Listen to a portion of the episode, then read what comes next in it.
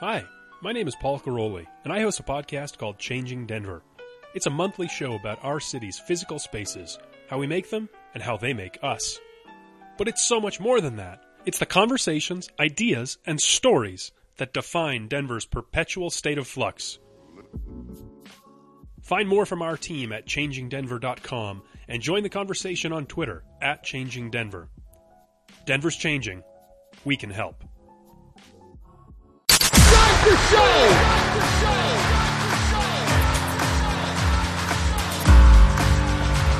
Have all made it to the dance. You have all made it, made it, made it.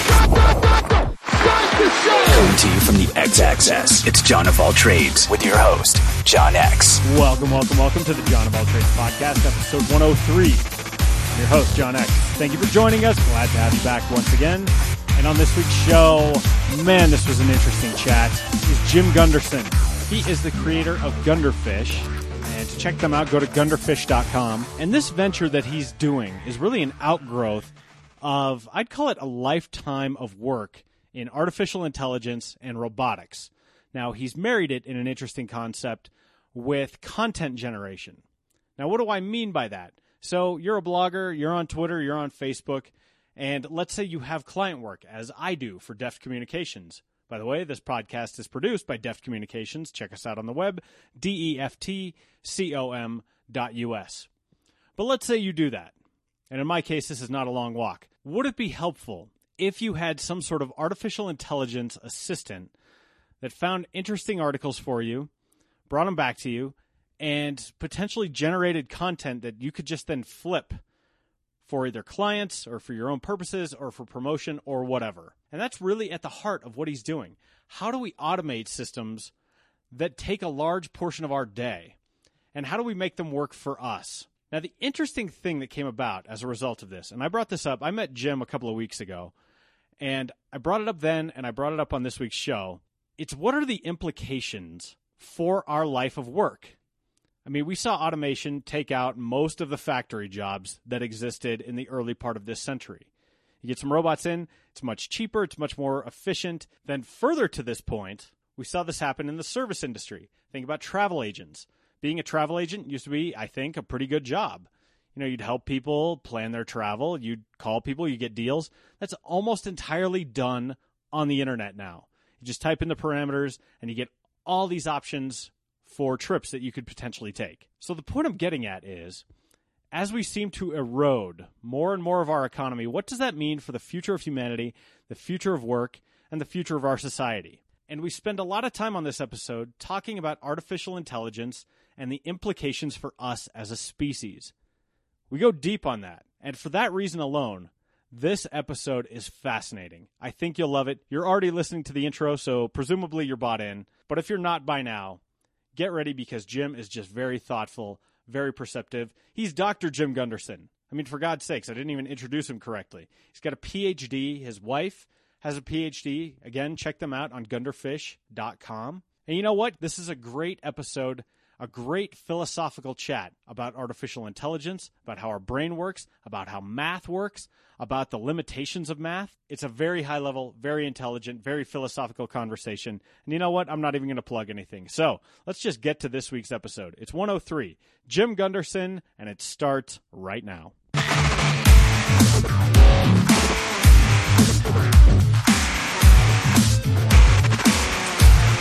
Uh, under the right circumstances, it does. In fact, it's got one sound on there that is literally a. That's got to be for Snapchat notifications. I honestly don't know what it is is hooked up to. It Right. just every once in a while goes off, and you know the phones are getting so uh, volitional. right? I uh, I suddenly discovered about a week ago that my phone was now sending me a little sound notification when it successfully sent an email. Okay. So I push the sound, send button, Yeah. And it used to be, you know, you push the send button, forget it. Now I push the send button and it goes when it says successfully sent, Well, I know on the iPhone it goes whoosh. Whoosh is good. So, you know, it and I like that because it almost makes me feel like I'm at like a drive up bank. You've got the vacuum Yeah. tube. Yeah, Yeah. And, and so the email is, if we're, if we're to believe, uh, who was that, Senator Ted Stevens, that the internet is a series of tubes. Tubes. So it makes me feel like my I someone rolled in my email and put it in a little thing. and shot it out, and it's now floating off, getting redirected. Yeah, in the big corners. tube. Yeah. yeah. So, um, as a technology guy, what kind of phone do you use? I have an Android. I have Okay. a Droid Max I've Turbo, always- maybe. Okay, Droid Max, Droid Turbo, Yeah. Droid Super. Who knows? I've always had an iPhone, but the people I know who are more tech savvy tend to like the Droid more. Why is that? I don't can't speak for everybody. I like the sound it makes when you power it up. Oh, that's a good sound. Yeah. Um, no, I think the um, iPhones, the, the the entire Apple line, I mean, you know, as a design concept, is really focused on hiding the tech Right. right? I mean, that's why you get one is you don't have to worry about that stuff. But I think most people who are in technology tend to look at it and say, "No, I, I mean that's what I like is the tech side of things. Don't hide that from me." Right. Show me show me the architecture a little bit behind yeah, it. Right. Yeah, yeah exactly. And it, I mean, is it more customizable too? I don't think so. I think ultimately they're probably equally customizable. You've got the advantage that there's no oversight structure, right? You can't get an iOS app until it's been verified, you know, checked out, made sure that it's all going to fit in. Right by the Gestapo. Well, by by Apple because they've got a very tight. I mean, you remember the bad old days when every time you installed a new piece of software, it would drop a new DLL into your system, Right. And it would ruin half the stuff that was running. yeah. You'd get conflicts. It would replace something that had a specialization in it, and now your other program would break, and that is really frustrating. Yeah. So having something that can say, okay, look, we're making sure that it's not going to break anything that's there. The Google side of things, the Android side of things, it's the wild, wild west, right? Sure. I mean, anybody can put something up onto the Google Play Store and it can do anything. I mean, you have to say, here's the list of permissions that I'm going to need in order to run, but most people look at that and say, oh yeah, sure, whatever, I want this thing. I probably have that. Yeah, exactly. And so it's it's it's much more. As a result, you get a lot more stuff out there that is niche oriented. You get Mm. a lot more stuff out of there that is kind of more quickly evolving because the cycle time from Right. idea to have it on the Play Store is so much shorter. Okay. Of course, it also means you end up with things like Hummingbad. I don't know what that is. Hummingbad is a um, malware package Oh. that has infected various reports say between 11 million and 26 million Android devices Yikes. uh, about 200 and some thousand of them in the U.S. Most of them are in China and India. But basically, somebody put this up on, on the Play Store, and you download it thinking you're getting a great game. Right. And it says, oh, and I need all these permissions to run the game. So you say, "Fu- sure.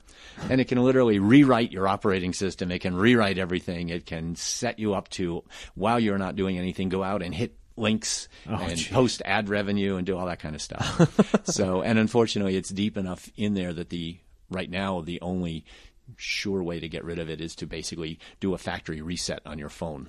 Wow. Well, the reason I ask you about this, I mean, we're not here to talk about phones. Sure. But uh, sitting here with Jim Gunderson, the CEO. Uh, I'm the growth director and cognitive systems architect. Did, you wrote that title yourself, did. not you? well played. I went to, I worked for a company that offered me my, like, I could be whatever title I wanted. So I chose Olympic gold medalist.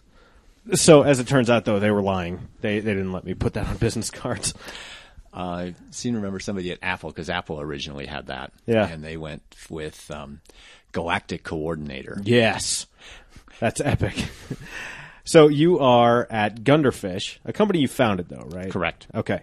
And so tell me a little bit about one, what Gunderfish does. And before you do, I'll just set this up a little bit. We met through a mutual contact a couple of weeks ago, and you wanted to ask me, as someone who creates content for both myself via this podcast, uh, various blog projects that I do, and for my clients, and you were telling me about how you you're working to develop something that could help people like me. So is is that a fair way to set it up? Yeah, I think that's a very good way. Uh, we started Gunderfish at the beginning of this year. Um, we had been running, we started ages ago a robotics company doing artificially intelligent mobile robots for the security industry. Right. And brought that to the point where it, it basically became a manufacturing company. And of course, our background is more on the technology side. That's my wife and myself, my, my co-founder. And you're both PhDs, right? Absolutely. Yeah. Fantastic. Yeah. She did hers in systems engineering from University of Virginia, and I did mine in computer science with a focus on artificial intelligence. Okay. So we basically looked at, at putting brains on the robots, which was a really challenging problem. I can only imagine. Uh, and then we said, okay, let's let's start the next company. We started looking at applications for artificial intelligence in in more of a general business domain, doing predictive analytics, doing data analysis, big data. And one of the things that, that we ended up working on for ourselves was content generation. How how do you put content together? Um, it's a really challenging problem on a psychological side because ultimately, you know, we've all been in that situation where you suddenly go, "Did that just come out of my mouth?" right. right? And when you think about how we produce what we say, we really don't know how we produce what we say. No. Uh, it- the deeper you get into it, you go, wait a minute, how does this even work? Um, yeah, I mean, you know, you, you, we know what areas of the brain are associated with, you know, both understanding and generating language. Uh, one of my wife's undergraduate degrees is in biology, and she focused a lot on neurology and neuroanatomy and the rest of that. But we don't really know where it comes from. It's just sort of things pop up, and you have a, you ideally have an, inhi- an inhibitor option. You can say, no, no, don't say that. Yeah, right. And sometimes that slips and, and totally inappropriate things come out. Sometimes the program fails, right? Exactly. I mean, and, and, you know, there are all sorts of mechanisms in there that, that control that. But we really don't know how it is that if you think, uh, you know, if someone were to ask you a question, you know, what happened on your drive to work? You don't like diagram a sentence and come up with a topic and do all of this stuff, not at least not on any kind of a conscious level. Yeah. It's just sentences pop up, structures pop up, which you then express. Yeah, and which the other person then receives and interprets and and says, and hopefully you gain some shared understanding. Right. Exactly. And, and, and there are misunderstandings both ways. You know, we look at it that you've got some kind of a model in your head and you're trying to describe that model so they build the same model in their head. Right. And of course, you know that the words you produced match the model you're trying to create, but you don't know how many other possible models there are that those would also fit with, which leads to a lot of misunderstandings. Yeah, it, it's funny to hear you say that because one of the things I'm struck by is I wrote my master's thesis on it's called constitutive rhetoric, and basically uh, it, it says that any new text that comes about, whether that's an album, a political speech, a movie, does not play to an audience that already exists. It creates its own audience. Nice. And so I argue that intent can it, it can tell you some interesting things, but is ultimately irrelevant. Mm-hmm. Because once something gets into the world, it no longer belongs to you. It belongs to everyone. And what the way they apply it, the way they assign meaning to it, the way that they interpret whatever it is that you've created, they can look at your intent and go, "Yeah, okay, I get that, but Whatever. that that's sort of a footnote Right. to my overall understanding and that to me is almost what you're describing as what happens just in in day-to-day conversation I think absolutely, totally. I love that as a concept. I mean, it's, and then you also not only get the individual side of things, but then you also get kind of the social construct of what the meaning is. Yeah. When you look at at words and statements that you know, this is probably appropriate given the election cycle we're going into. the intent that was put down didn't matter right and the interpretation changes over time. Something that was interpreted as meaning X, you know, a hundred years ago. Yeah. That exact same thing has mutated. Society has changed the, the meaning of it as well as the intent. right Um, which makes it really challenging when you think about how am I going to craft something that will preserve its meaning Yeah. across generations. yeah and uh, you know do we want it to? And is there d- is there a point to doing that? Do we need something to endure for that long? And in some cases yes some cases maybe not. Yeah, and you know, I mean, we've got ephemeral content, you know, sure you know, Twitter and, and Snapchat and all of these in many ways focus exactly on that ephemeral nature. Yeah. It's going to be there for a while, but it's not permanent. right You don't have to worry about it being brought up 10 years from now. Well, all right, you do, but, uh, uh, but the, the, the intent is no, you can just pop out stream of consciousness kind of stuff and Yeah. get messages out without worrying about it. As opposed to, you know, a classic novel where much of what's put down in that document is there to craft the context in which the message is being presented so that hopefully that context and the message are preserved across time, across generations. Yeah, uh, it's an interesting point, and you know, I think about something like uh, the movie "It's a Wonderful Life," mm-hmm. right? Which, when it was made, it, it was decently received, but ultimately sort of cast aside. And it wasn't until the networks uh, bought it for like pennies on the dollar and could air it at all hours of the day. There were no rights associated with it that it became a classic. And so, if you look at the intent of making that movie, I don't know if the filmmakers intended to make a classic that endured every holiday season, but that's what they created in a lot of ways almost accidentally through no intent of their own. Yeah, and, and I think also one of the things to look at is, especially with something like a movie like It's a Wonderful Life, is at the time that it was presented, it was within its own context. Yeah. And so the meaning was what may not have been brought as far forward. But then you move into, you know, the 70s, the 80s, the 90s, and now the context in which that movie's being seen is different. Yeah. And so it is a much stronger statement about what it's trying to make. Okay. So yeah, and and your point is well taken. What I'm curious about is understanding this. How does that inform? And we're getting to intent here, which is sort of uh, unintentionally ironic. But how does that inform what you're trying to do here with Gunderfish? Of course, you know, we're a business, so our intent is, is to run a business. But at the same time, we've got an underlying model that says there are amazing capabilities associated with computing power and the developments in, in how to control those computer systems, the software side of things. Okay. That can be really, really beneficial for not only businesses, but for people. Hmm.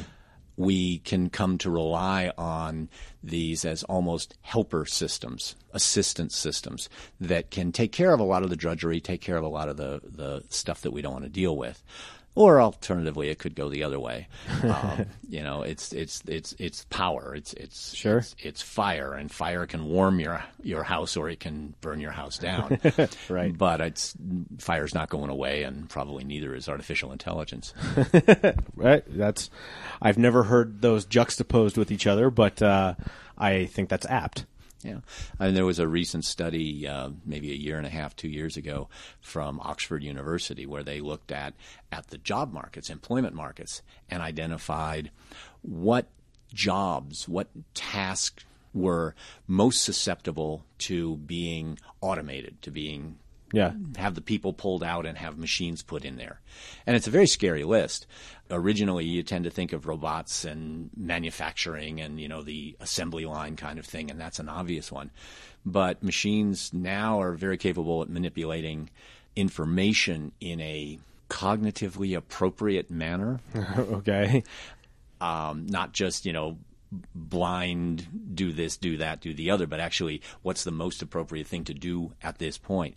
and that means that a lot of information jobs are now becoming automatable Right. I mean, you're you're talking about things like almost travel agents. Travel agents are a classic, right? I Right. mean, those are the people who compounded the knowledge and they had the relationships and they had, you know, everything necessary to put this together for you. Right. Now you go to one of the travel sites and you can push a button and say, I want to go to this location and I want to have this kind of an experience. and boom, everything gets done and no human has ever looked at it. until it's presented to you and you either say, yeah, I like that or I want to tweak something. Right. You as the end user, but but no one has assembled that package for you. Uh, it's it's all done uh, in an automated way. Exactly. Exactly. And now we're starting to see, you know, the threat to all those all those Uber drivers and the cab drivers and the long haul truckers as automated self driving vehicles come out. Um, you know, is there going to be a position for a cab driver in the next twenty years? You know, and, and this is kind of a non sequitur, and I don't want to get too far off topic, but I keep seeing more and more about driverless cars. Mm-hmm. Working in this industry, do you think that is close? And do you think that will be something that becomes ubiquitous? I think it is close. I think it's very close. I think it will become ubiquitous for a couple of reasons.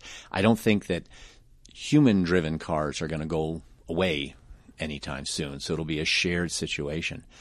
But you know, you can look at Google, um, their their car. Uh, Volvo is running a uh, system right now in in Sweden where they're using them on the streets. Tesla has installed the their self driving, their auto driving mode, um, which you know, with all of these, there's the risk. Yeah, yeah. Um, in fact, I guess Tesla last week, somebody in self driving mode was in an accident and they and they died. oh, Um, you know, it's the first fatality. The immediate response is, of course, you know, well, the software was wrong and blah blah blah. Right, but the reality is, when you're out on the road with a bunch of you know multi-ton slabs of metal hurtling around, it doesn't matter how good you are, you can always get nailed. Yeah. And the same thing will happen to the self-driving vehicles. But I think it's going to become a much more normal part. I mean, Uber apparently is working on a project right now in conjunction with one of the car manufacturers to actually design an Uber vehicle that is a self-driving vehicle. So in the future, if this goes through, you know, you punch in, pull up your Uber app and you punch in your address and something will drive up with nobody in it and the back door will hop, pop open. You hop in and it takes you where you're going and you've never, never interact with a person in the entire process. wow, that sounds intense.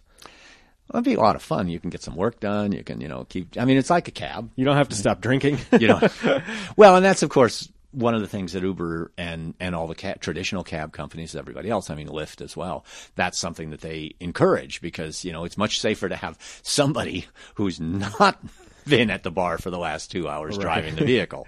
Yeah, absolutely. So, do you think, and this is my last point about this particular topic, I mean, will this be, if you put a timeline on it, because it strikes me as if we have some autonomous cars and we have some driven by humans, that strikes me as the most disastrous mix. Whereas, uh, uh, maybe not more disastrous than we have now, because we have plenty of auto fatalities, but is there a point where automated cars take over and does that happen where where there's more of those than there are people driving themselves? Does that happen in the next 5 years 10 years 50 years 100 years I don't think it's going to happen in the next five or ten years. Um, this is kind of an installed base problem. I mean, Yeah. you're not going to convince 50 people, 50% of the people to sell their cars in the next five years and, and replace them with self-driving cars. So I think it's longer term than that. And, and let's face it, there are a, a lot of people who have very, very good reasons for driving themselves. They enjoy driving. I mean, I love to drive. I- oh, sure. I, you know, hop in the car and, and uh, if I've got a good excuse, I'm, I'm happy to go somewhere. yeah and i blast the tunes Exactly. windows down music loud yeah going Yeah. for a drive is great Windows down, air conditioning on, and you know the whole nine yards. Um, so there's that cultural component. Cars are not just a mechanism from getting from point A to point B. Uh, if they were, everybody would be driving, you know, Yugos or something like or that. Or smart cars Right. Um, I mean, I'll admit, my wife went out and, and we got a, uh, a Fiat 500. nice You know, nice little car, perfect for bombing around in the city. Sure. Um, and it's it's okay. I mean, it's got good sound in it. They they put in good speakers, but ultimately, it's more about transport than it Yeah. is about luxury. For the people who are really focused on just transportation, I think going to an automated driving system is a big win. It's a lot cheaper than hiring a chauffeur. certainly And and that really becomes kind of the defining factor is replacing very expensive human with inexpensive automation. Right. I I think that's a good point, and it segues nicely into one of the other applications that you're looking into is potentially generating content. And I wouldn't call it necessarily absent human input, but either in addition to or with or it, uh, how's the best way to understand what it is you're trying to achieve? I think that for a lot of and, and right now we're focusing primarily I mean we're not we're not trying to make an electronic novelist. Okay? Right. You know, we're not we're not gonna well, all right, maybe Tom Clancy, but um, the the goal is to produce something that can in fact craft a set of statements that convey meaning Okay. to a person who's just got the set of statements to work from. So that's an amazingly complex task. Certainly. There have been systems out there that kind of do interaction. Um, certainly, there are chatbots out there.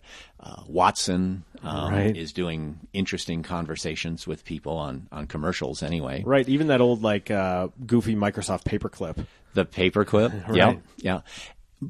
But what tends to happen is much of the much of what comes out is is crafted by humans, and the system kind of selects between it. When you that's on the paperclip side. Sure. Oh, you can go back to ooh, back in the 1960s. There was a program called ELIZA, which was text based. You know, in fact, it was teletype based. um, and you know, you would type in a statement, and it would look at that statement and respond with something and that might encourage you to say something else. Uh, it primarily relied on keywords and text substitution. So it had a bunch of, of framework questions, and then based on a keyword in what you said, it would pull that out and drop it in there. Sometimes it was ridiculously inappropriate because there was no understanding. Sure. And, and there was no intentionality Right. in the sense of I'm trying to achieve something with this communication. I'm trying to reach a goal. That's evolved dramatically over the last 20 years in terms of having systems that are smart enough to say, well, this is where I want to end up. Mm-hmm. Whether that's in a physical space with a self driving car or it's in a conceptual space with some sort of a conversation engine. This is where I'm starting. This is where I want to end up. How can I move this locus from Yeah. point A to point B? With cars, it's really challenging because they're in a complex environment with lots of other traffic. There are all sorts of regulations and rules. you need tons of sensory data, so they have laser scanners and radar and infrared and all this stuff to be able to say, okay, I can navigate. Honestly, the ability for them to figure out how to get from point A to point B has been around for 30, 40 years. I mean, trip planning software has been there for forever. Yeah. The problem was actually implementing that in a, in the environment and in a way that that worked with all the uncertainty and all the dynamic behavior and everything else that's going on. With a text conversational system, you can think of it much the same way. I mean, I need to get from from you know First and Broadway to to you know Kipling. How, what's the best route to get there? Well, we can probably lay out that best route, but now we actually have to craft the words that are going to move the understanding across that route. Mm-hmm. And with driving, we actually kind of know how to do that. I mean, you know, you can do a driving manual, then it'll talk about lane changes and the rest of that. With generating content, we really don't know how it gets generated in the first place. Mm-hmm. And so it's much harder to put it into software. There's a kind of the old statement that if you don't know how to do something, you can't get a computer to do it because you can't build the program for it. I've I've never heard that before. That's I, actually maybe I have, but that's incredibly profound. It, it's a, it's a, yeah, it's an interesting, you know, I mean, there are researchers, philosophers that look at, at what, how our brains work. Uh, one of them is, is a proponent of what he calls the uh, tacit dimension. And the tacit dimension is all that stuff that happens in the back of your head that you can't access with your conscious mind. Right. That you rely on to get things done. So, you know, the sense of feeling, the sense of taste, what things actually smell like. I mean, if you've ever tried to describe a smell in words, it can be you you're you're you're really kind of locked out of what that is that tacit dimension is part of what we believe is used to generate speech or generate language. And we can't get at it. I mean, you can't think about the things that are pre verbal or non-verbal because hmm. you can only think about them if you have words. and if they're non-verbal, you don't have any words. And and you end up just yeah, describing a smell is almost entirely analogy. Absolutely. So. It's kind of like, yeah, or it's it's tagging it to a reference of another smell, which doesn't really say anything because you don't know how the other person's sensory system Yeah. interprets that. No, that's a good point. Okay. Um, it's all you know. We're back to the how do you describe red? Right. Yeah. What is what is red? And then you yeah you describe things that are red. But yeah, I mean th- those are just additional referent points. It's almost like it's almost like you're you're trying to draw a picture as a blind man. Mm-hmm. Yeah, exactly. And that's and that's I think a very apt analogy because you you just you don't have any clue what it is you're trying to describe and you don't have the words to do it anyway.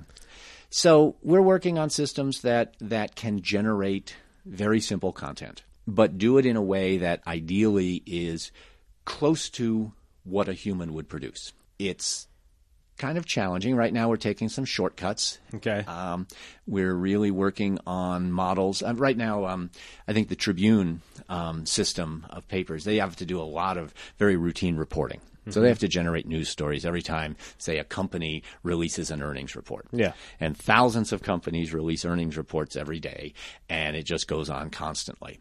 And what they used to do is they had a room full of people, and the people would read the earnings report and write up a short three paragraph statement about the earnings report. You know, it met expectations, it didn't meet expectations, Right. it fell far short. Um, they're actually, they've automated that process. They are now using a software package that essentially peels apart that earnings report looking for key phrases and drops it into a formulaic three paragraph whatever with you know some branches and some stuff so that you can expand on interesting pieces and they're running that instead of running a bunch of people sitting at desks doing the same kind of rote Right. process Sure. they read pretty much exactly the same because they took the people's general format that they use over and over again, and now they just have the computer do it. And I think that's the state of the art right now. Okay. It's humans have crafted structures, verbal or, or linguistic structures, with the ability to replace, expand, you know, do some branching in there. Yeah. And then you fundamentally drop in replacement words Sure. surprisingly, if you're trying to get a very simple message across and you're trying to get it across in a way that's understandable, that works extremely well. Um, it's still challenging because you have all the complexities of making sure that the parts of speech match and you know all those rules that that really describe a perfect language. They don't describe a living language. So there are all the violations that you have to deal with and the rest of that Sure. um, to make it really sound not like a machine. Okay. So that's basically what we're doing right now. Is we're developing a mechanism that can generate short content so that a system can go out, find a cool news article, pull that in, extract the key information from it, which is its own challenge Sure. and then reformulate that into what you might hear if somebody sitting across the table from you at the restaurant said, "Say, did you see that that article about XYZ? Yeah. Let me tell you about it." And summarize it in, you know, five sentences. Yeah, sure. So, okay. I mean, that sounds really cool. I want to go back to a fundamental question, Okay. which is, and this this may take us way back, but why artificial intelligence? What what was it that got you interested in this? Because I read a little bit about your bio, and you know, working in security systems, and you've talked about sort of understanding robotics and AI. But what was it that that drew you to this? I think that there's a for me an amazing fascination of how do you how do you build something that thinks? Yeah. How do you make something that, that thinks on its own? And it opens up a lot of a lot of questions in terms of what is thinking and how do you know if something's thinking and so forth and so on. So but it's it's really that I don't know, maybe it's it's the God complex of, of creating creating this entity that is its own thing, but it's your creation. You know, we're back to Frankenstein and his Right. monster.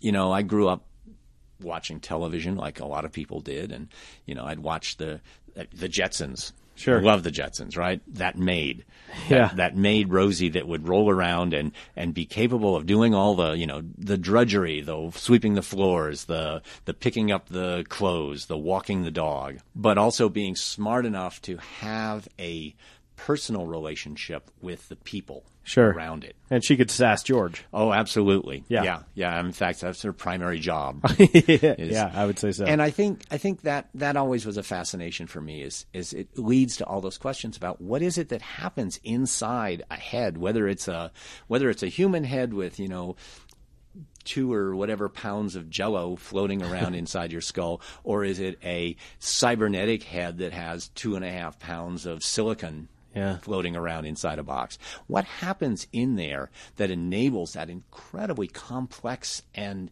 I don't know, supportive interaction? So, kind of a prosaic question: If that is of interest, why branch off into this field versus studying how it happens in humans? Because presumably you do do some studying of how it happens in humans, and I would argue that you're not necessarily trying to mirror it, but you need almost a base model to to create an understanding from which you can then work. Is that accurate? Yeah, I think it's very accurate. I mean, there, there were two original approaches. If you go back to the 1930s and the 1940s, when artificial intelligence was very, very, you know, I, I mean, it hadn't even been coined as a term at that point. There were there were two kind of big camps. One camp was really driven by the mathematical philosophical side of things that essentially said all all of this cognition all of this stuff that we we think of as thinking is very rigorous. It's very mathematical. You know, we've got George Boole just came out with, with his new system of logic where you could express this in a series of equations and, and we're starting to analyze language in terms of very formal structures. Right. That's what computers are good at. So obviously we should just start from ground zero and build a, a mathematical model of cognition. Okay. The other camp was really much more in the you might be able to use that machine to help you explore what happens, but but we don't really know what we go, goes on in our head. I mean, you know, there's plenty of data that show that well, the mathematical solution might be this, and 99 people out of 100 will do this other thing. So it's very clear that they are not doing the mathematical processing. So if you're trying to mirror intelligence and the only exemplars we have of intelligent systems are living systems, mm-hmm. then instead of doing this abstract mathematical model, you should be looking at what's happening in the brain and figuring out how you can emulate it. Okay. And that's the approach we took. Yeah, we said, okay. look, there are, there are there are an infinite number of ways you could design a brain. Yeah. Software is great. You know, if there's one way to do it, there are an infinite number of ways to do the same thing. So there are an infinite number of ways to define an artificial intelligence, but they have to work. right. And the only exemplars we have right now are living systems. So let's look at what the living systems are doing with all the failings according to the mathematicians, with all of the fallacies that they believe in. But let's figure out how they're doing it because right now, that's the best we've got. right. Well, you know, the way you describe the mathematical approach, it reminds me of some of the problems I have with there's a, a certain school of economics that indicates that people will act rationally Mm-hmm. and, and go to the towards the lowest cost. I, I would say that's not always the case, and I would say that's not even frequently the case.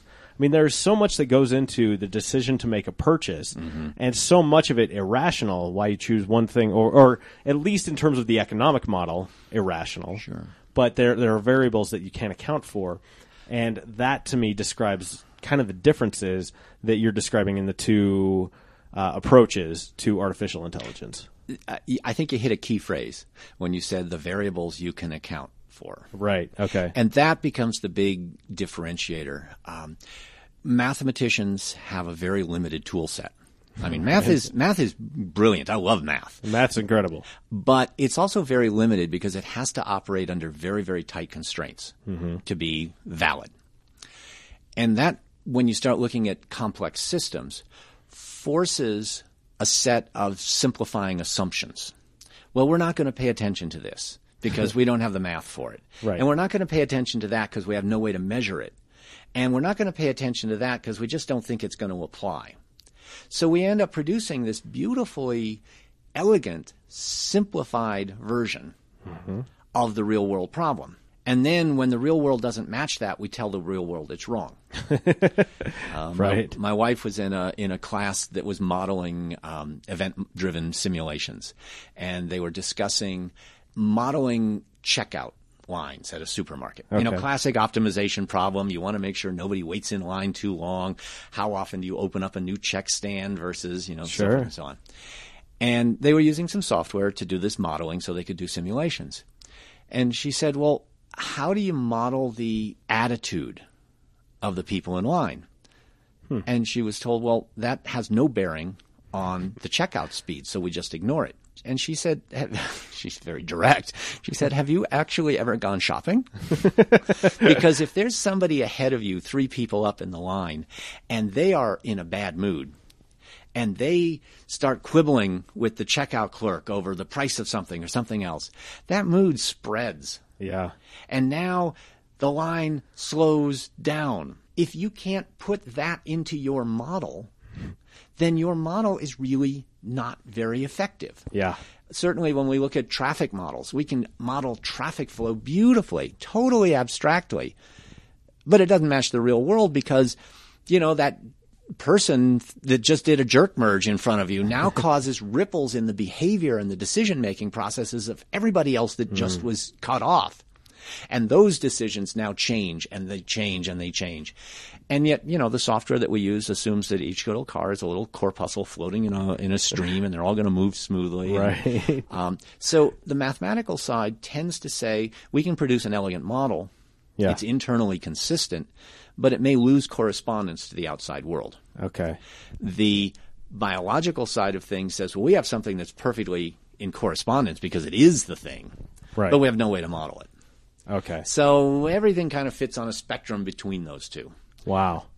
So I, I mean, one of the things I'm struck by, Jim, and I was very much struck by this in our initial conversation, was I think sometimes when you think of artificial intelligence or you, you picture sci-fi movies, you know, Sure. you're, you're thinking of Skynet from the Terminator movies or that Will Smith movie AI. I, don't- I never saw it, but Or actually, uh, uh, iRobot. Oh, iRobot. Yeah. Uh, who was AI? Was that AI was the little, I can't remember who the, the great actor who played the little kid. Oh, in uh, Sixth Sense. Oh, yeah, Yeah, Uh, Haley Joel Osment. Yeah. You sometimes think about that, and you know, people. It's almost like an internet meme that's in perpetuity about how the robots are going to end us all. Sure. Right. But dialing that back a little bit, I've always been struck by the humanistic approach you have to this because you're creating at Gunderfish, you're creating this program designed to help content creators and aid and assist them. Mm-hmm. Well, one of the things that you're that you're describing in terms of you know the erosion of maybe drivers, long haul truckers, cab drivers, travel agents, con- Podcasters. content providers is if you have ultimate success, you mm-hmm. may eliminate an entire sector of the economy by doing that. So, are those two things in opposition where you have this very humanistic side and the sort of real world, almost economic implications on people's occupations? That's a really, really complex question. I'm One of sure. the things I like about about working in the environment is we get to have these conversations. you know, sitting around the coffee table. Sure. Um, it's the economic arguments are a big concern. Obviously, every time there's a new technology, there are economic repercussions. Sure. And then it tends to stabilize. Um, the economists will tell you ultimately it comes down to the production capability per capita Okay. is the driver. So if you have if you can double the production capacity capability per per person, then quality of life, standard of living goes up. Right. Yes, while that happens in the case of automation, there are going to be a lot of sectors of the economy that are out of work. And those people, their quality of life is not going up right now. At least not in the short term. exactly. And, and as I think it was Keynes said, uh, you know, in the long term, we're all dead, right? um, so there, there are a lot of challenges there. The other thing that's factoring in now, which makes it maybe a little bit more of a concern, is the speed, the rate of change. Yeah. It's one thing if you come up with a new invention every 50 years, Right. because over those 50 years, you know, the printing press or the the loom, the automated loom, Yep. the cotton spinning systems, those displaced a lot of workers. But there was one of those, you know, every you know 50 years, every so it might be an entire generation before that next disruptive pulse comes in Yeah. and things can stabilize at that new level. Now we're seeing those kinds of disruptions occurring every five years, which means that you're still reeling from the last one when the next one comes in. Right. And that's it's a concern. Yes, in the aggregate overall, people can produce more food, more whatever with less effort. But you haven't had a chance to train for the new job before the job you're training for has now been automated and all of that's out the window. And that's a that's a very very big concern. You know, and that's still on the side that says and and all these artificial intelligences are are going to be working for the good of humanity. Right. You know, there are economists that are looking at um, entirely new models of economic systems where instead of being based on the production capacity of the individual, it's rather based on the production capability of the society hmm. and how do we enable people to take care of that. I mean, you know, here in, in Western Europe and, and, and in the US, we have a massively consumer driven economy. Yes. Basically, if you don't produce more things and sell them, our economy grinds to a halt. We don't have a choice of, of slowing down. Right. Right. But at the same time, if the company goes out there and you know fires all of its employees and manufactures everything using robots, well, the robots aren't going to buy any of that product, and the employees are or the ex-employees don't have any cash flow, so they're not going to buy any of that product. So now we get into that negative cycle, and that's a huge issue. Um, so you see the transition from, you know, obviously, you know, countries that are primarily resource extraction based into companies, that bus- countries that are basically manufacturing based. They're doing the added value. And then you move into um, informational processing and service sector type things as, as we go through this natural flow. We aren't sure what the next piece is Yeah. but it's you know I mean what's going to happen to all those all those cab drivers and all those truck drivers when every you know every cab is a is a, a driverless vehicle that you just summon with your cell phone and and it automatically debits out of your bank account and there hasn't other than you there's not been a human being in the entire transaction Right. or you know the robot semi pulls up to the grocery store and the robot forklifts unload all the packaging and the robot stocking units go out there and put the things on the shelves making sure now beautifully you know just in time everything's fast you never walk into a grocery store that doesn't have the item that you're looking for sitting on the shelf Yeah. Sounds great on that side. But all those other people that were involved in that process, what are they doing now? And they're not going to become robot repair people. no. And I mean it's it's something I've thought about quite a bit because I deal with the media a lot. And the media it, it used to be sort of a, a viable career choice. Mm-hmm. And then with the elimination of classified advertising, which when I was a kid, the classified section used to be the biggest part of the paper. Mm-hmm. And I'd look at it and I go, why? This is the most boring part. Like get to the sports and the comics and stuff but that was the backbone under which all of those jobs existed. And thanks to things like Craigslist, where you don't have to buy an ad anymore, you can just put it online for free and everyone will see it. it it's made things much more efficient. You're right. But that part of the economy really contracted. Yep. And I mean, you're talking about economic contraction in a very broad way. And if we keep the other word I was struck by that you used was disruption. Mm. If you think about something like TechCrunch, mm-hmm. disrupt. Mm-hmm. I mean, that's the very word that they use. Yes. Game changing technologies disrupt, usually for the better, the, the way that we live our lives. Absolutely. And it's amazing to me to think about that what goes into what you do, you, you almost have to be looking macro, big picture economically, if you have interest in this philosophically at all, Right. first of all. But I mean, I, I'm just, I'm struggling for words because I'm thinking about, you know, what do we do if the vast majority of people don't need to work? Mm-hmm. You know what I mean? Yep. Like, uh, you know, do we do we get all the resources that we need where our life is not centered around our employment anymore? And so, I mean, that's kind of what you're describing in terms of what is the next economic Sure. Sure. phase that we move into. And and in some ways, you can look at it that the current economic culture that we see over the last you know 150 years, maybe you could go back to the late 1400s with some of the you know in, innovations that occurred there, Right. is is really driven in a cash economy basis. Yes. You go to work. The only reason you go to work for many people is to get the paycheck so that you can buy the things that will enable you to go to work in order to get the paycheck so that you can buy the things.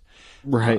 Uh, before that cash economy, you know, it was a much simpler model it certainly wouldn't sustain anywhere near as many people as we currently are, are forced to account for.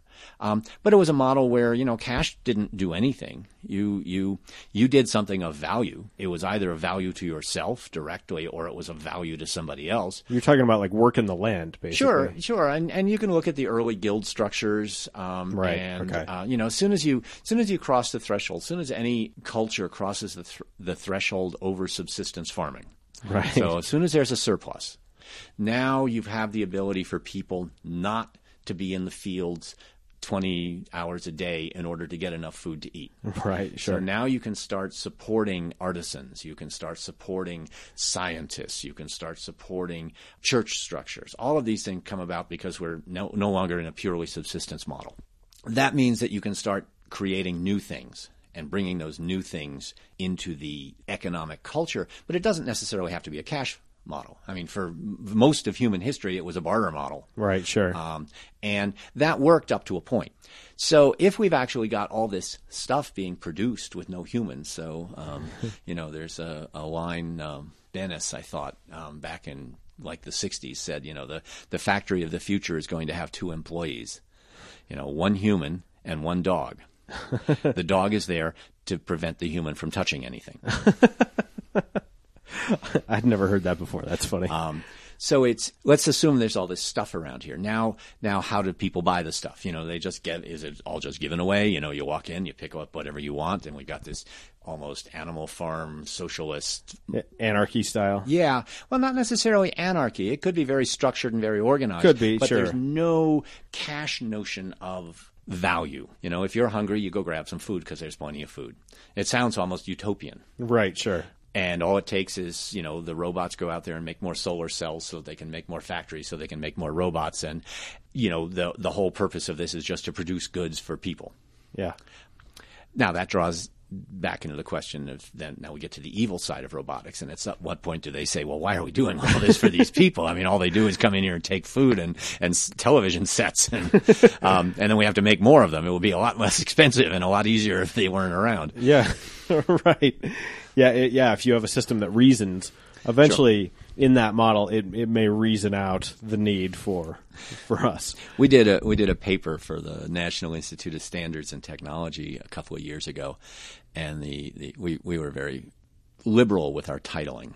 Um, This one this one was titled "Mom, the vacuum cleaner's chasing the dog again." And what it explored is given the current levels of artificial intelligence and reasoning ability. Uh-huh. Let's suppose we have a vacuum cleaner. You know, you can think of one of the ones that Like a Roomba. now. Exactly. Except it's smart. Okay. And it's it has a lot of things because it's a family member. It wants to work, so it wants to keep the floors clean, of course. But it also knows that it should keep you know shouldn't use too much power to do that because if you know you don't want to drive up the electricity bills and so forth and so on. And it's smart enough to see what's going on and remember things. So it notices over time that every time the dog has been out in the garden and comes into the family room, it tracks mud in Yeah. The vacuum cleaner says, "Oh, great, there's mud. I can go clean it up." But then it starts saying, "Wow, I'm using a lot of electricity cleaning up after this dog. It would be better if I didn't have to vacuum in here so often." so it decides to stand in the doorway, and when the dog tries to come in, it you know makes little jerking motions at the dog to scare the dog away. It says, "Hey, this is working pretty well." so now you've got the vacuum cleaner that's chasing the dog in order to do the job that complex job of both not wasting energy and keeping the floors clean. Yeah. And then, of course, it notices that the children are sometimes messy when they come in here and eat. And it says, well, that worked on the dog. Now I'll work on, you know, let's see if it works on the people. That's the kind of thing where even today, with the about amount of reasoning that we can put into a small mobile device, we can have that running, and that could be an unexpected outcome Right. of simply telling a object like an autonomous vacuum cleaner, I want you to do two things. I want you to keep the house clean, but I don't want you to run up my electricity bill while you do it. Wow. This is fascinating. I could do this with you all day. but unfortunately, we're running out of time. So, okay, let's say, let's get back to Gunderfish. Sure. Your, your current project. Yep. Let's look down the line. And let's say you manage to achieve this very complex thing where, Right. where you have a program that can generate content that, that doesn't sound robotic. Right. That uh, is useful to the people who read it, the, Yep. the useful to the people who create it. What will Gunderfish look like in say five years or whenever you've achieved that? Well, you know, I have to make enough cash so I can go down to the grocery store and buy things like that. So that's that's always good. I think what we do, what I'd like to see is an environment in which we can live a much more personalized, customized life. Okay. Um, you're you're seeing systems now. I mean, we can all go out and turn on special alerts so that so some of the machines out there will will grab news articles that get published and drop them in our email box, saying here are some things that match your criteria. Okay. I'd really love to have one of those that could also look at those and say, and these three are bogus, and it's going to be a waste of your time to even look at them because they're just puff pieces. Yeah. This one really matches what you're interested in, and also that next step of saying, oh, and you know, you never created an alert for this. But based on the alerts you have created, this is probably something you might be interested in. Let me pull that in and suggest, you know, and then you give me a rating and tell me, you know, Because that's important to me. Because I think about, are you a big music fan? I uh, yes, mostly jazz. Okay. When you think about going to a record store or a music store, the folks who work there can point you in directions that you wouldn't have necessarily found on your own. Mm-hmm. And I compare that to something like Pandora, Sure. which will feed me a never-ending stream of stuff that I already like. Yep. Which is fun to do from time to time. But if you have any curiosity about you, you, Yeah. you, you want someone who can almost guide you to open you up to new things. Yep. Is that the component that you're sort of describing? Absolutely. I mean that exploratory thing that says, look, there's there's a hint of a pattern here. Let's Yeah. see if there's really here. Let's do an experiment. Let's go out and find this, you know, Norah Jones piece and drop it into the mix and see if they like it. We actually built a system several years ago called a personal DJ that would rank you had one control on it. You could say no.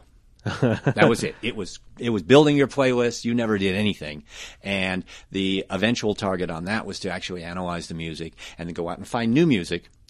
And you could give it your credit card, and it could go down and download a 99 cent tune and drop it in there and say, "What about this one?" Much like that's the function at the record store or on a radio station, assuming it's not a completely pre-programmed radio station. Right, right. Go out and find something new and present it to you so that you can say, "Wow, I like that. I need to go find more by that artist or more in that genre." Yeah, I wouldn't have found that on my own. Yeah, Yeah, exactly. No, that's a big thing. Um, so I think that's I think that's a big thing because we're many many people are are just totally overloaded. There's too much stuff going on. There's too much stuff to deal with, and there's a, a concept called choice fatigue. Choice fatigue basically says. You, it takes energy to make a choice. Yes. And if you have too many choices, it takes too much energy and you just can't pick anything. So maybe that's something that could get offloaded to say, here, here's some things to look at. Your only choice is to say, nah, I didn't like that. And that's easy for people to say. Yeah. I mean, that one, that one's an easy one. No, I don't like it. And yet still have that ability to not sort of spiral in narrower and narrower and narrower, but instead continue to do that expansion of Okay. taste and, and knowledge and information.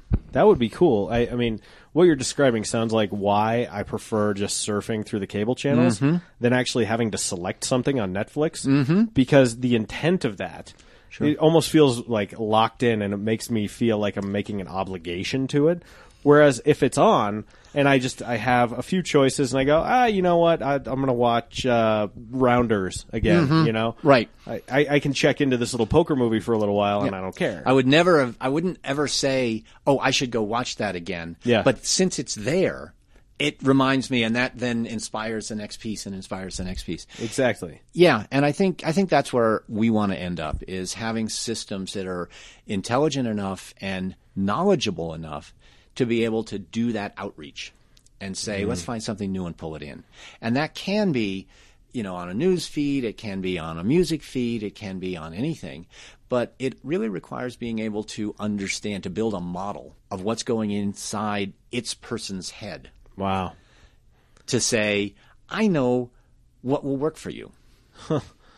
Wow. Well, I mean, that's a lofty goal. And when you when, when you started this by telling me, you know, got to get money, got to go to the grocery store, I'm like, you're not the kind of guy. I'm never going to buy that. Like, yeah, that's sort of a precondition of modern living. Sure. But uh, I'm like, no, he's got to have some loftier purpose behind Yeah. that. And I think you articulated it nicely. Thank so, you. okay, uh, here's the point in the show where uh, we do some plugs. Where can people find you? Uh, before you say anything, I just like to point people to your LinkedIn page. Sure, Be- absolutely. because you're very prolific there, Thank you. and there's there's interesting stuff all the time. So uh, I'll start there. What else? LinkedIn, of course, our website, um, gunderfish.com. so it's fairly easy to remember, and it's fairly short, which was good. Yeah, good. Um, came about. Uh, we we were putting together a company and needed something in a hurry, and my wife's maiden name was Fisher, and I'm a Gunderson, so we just chopped it up and put it together for that. So that works.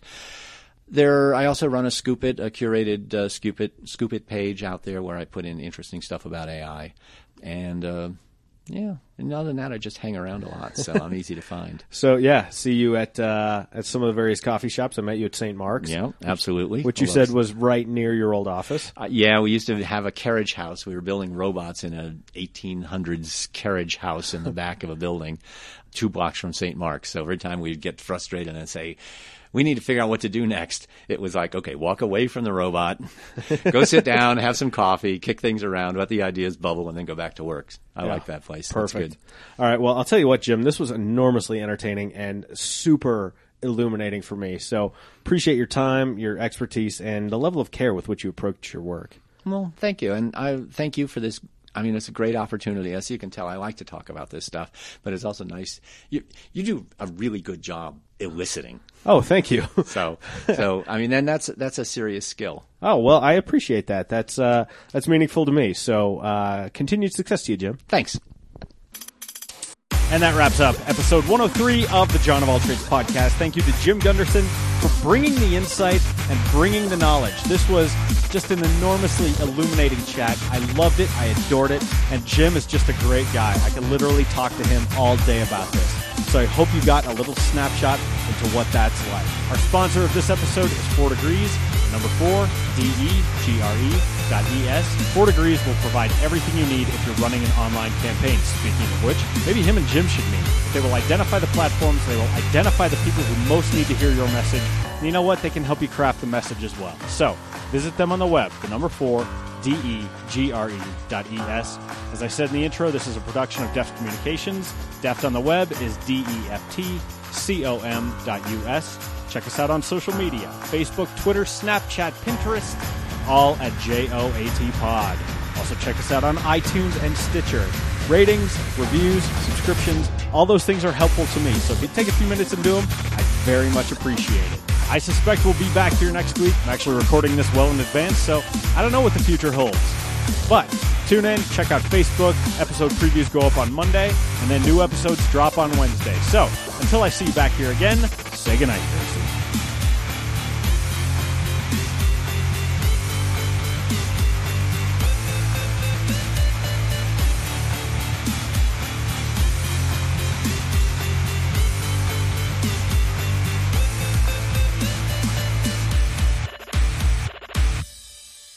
That's good, Johnny.